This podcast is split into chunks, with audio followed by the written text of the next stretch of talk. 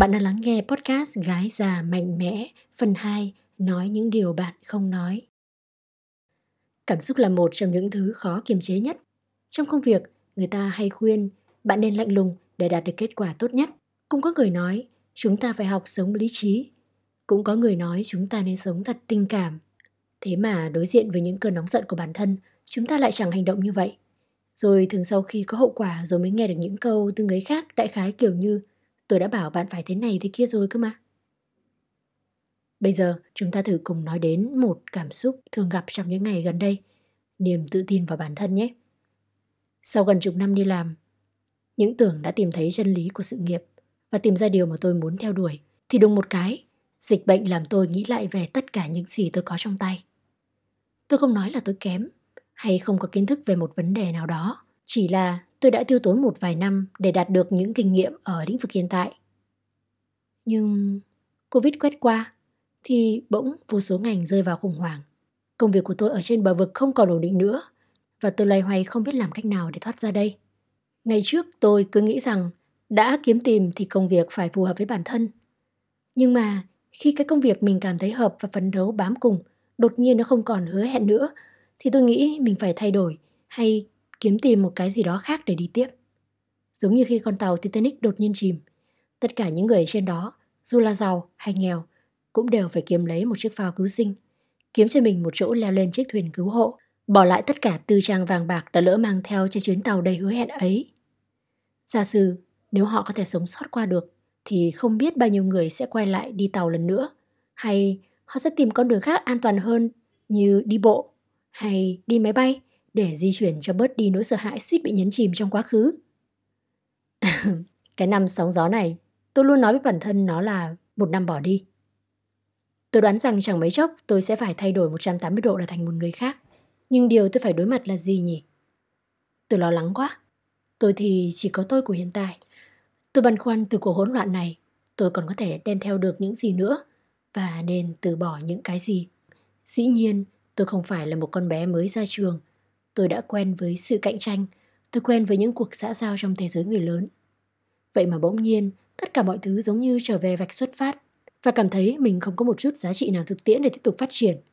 Bởi tôi có một chút thế này, một chút như thế kia, bằng cấp từ những năm rất xa. Tuy tôi biết rằng chuyện làm việc không phải lúc nào cũng dựa hết vào những thứ ấy, nhưng tôi vẫn cảm thấy buồn khi nghĩ tới việc đam mê đã bị gạt qua một bên và phải đưa ra một lựa chọn backup vì sinh tồn.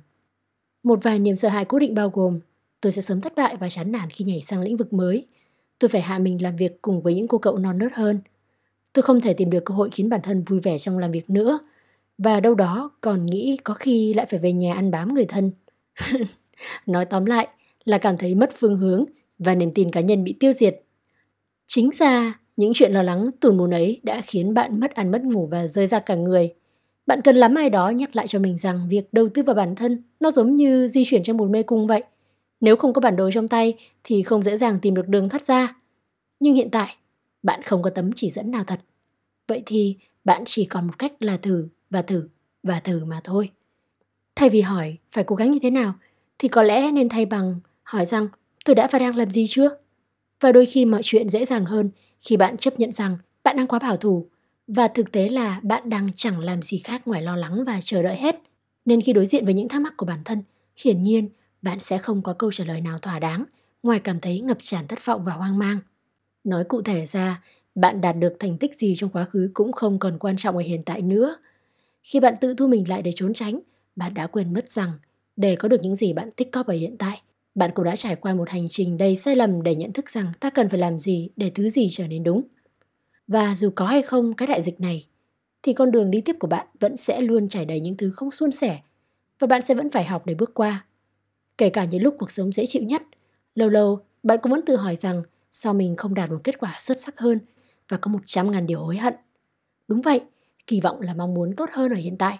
Và Jay chắc chắn với bạn một điều là dù tiêu chuẩn kỳ vọng của bạn có thế nào thì nó cũng luôn phải phù hợp với tình hình thực tế của bạn nhé. Bạn đã làm được một việc rất tốt, chính là không giữ kỳ vọng như cũ nữa. Bạn đã biết buông bỏ và chuyển mình sang một trạng thái khác. Để tìm đường đi được trong một căn phòng tối, bạn sẽ phải va đập vào rất nhiều thứ ngáng chân mình. Nhưng không phải vì thế mà bạn chỉ ngồi im ở trong phòng và chờ ai đó bước ra bật sáng căn phòng giúp bạn đúng không? Người ta nói, Thời gian chính là thứ công bằng nhất. Mỗi người đều được phát cho một lượng 24 giờ trong ngày, không hơn không kém một giây.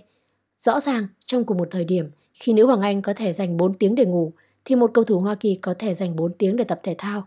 Bạn có thể dành 4 tiếng để xem YouTube, tôi có thể dành 4 tiếng để hoàn thành bài podcast này. Lựa chọn là của chính bạn.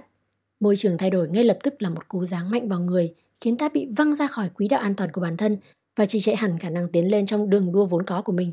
Bạn hỏi làm sao để lấy lại tự tin ngay bây giờ đây? Ừ, theo Jay thì bạn phải bắt đầu bằng cách thử cho mình tất cả những cách khác nhau để tìm ra những khả năng mới của bản thân thôi.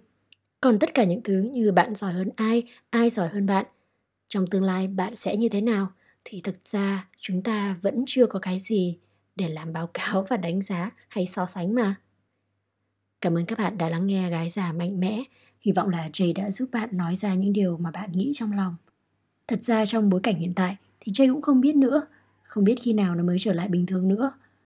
Và cũng không thể chắc chắn với bạn rằng mọi thứ sẽ luôn luôn ổn. Tuy nhiên nếu bạn cần một người để lắng nghe thì bạn đừng ngại inbox tâm sự cho Jay qua Facebook hoặc Instagram nhé. Xin chào và hẹn gặp lại.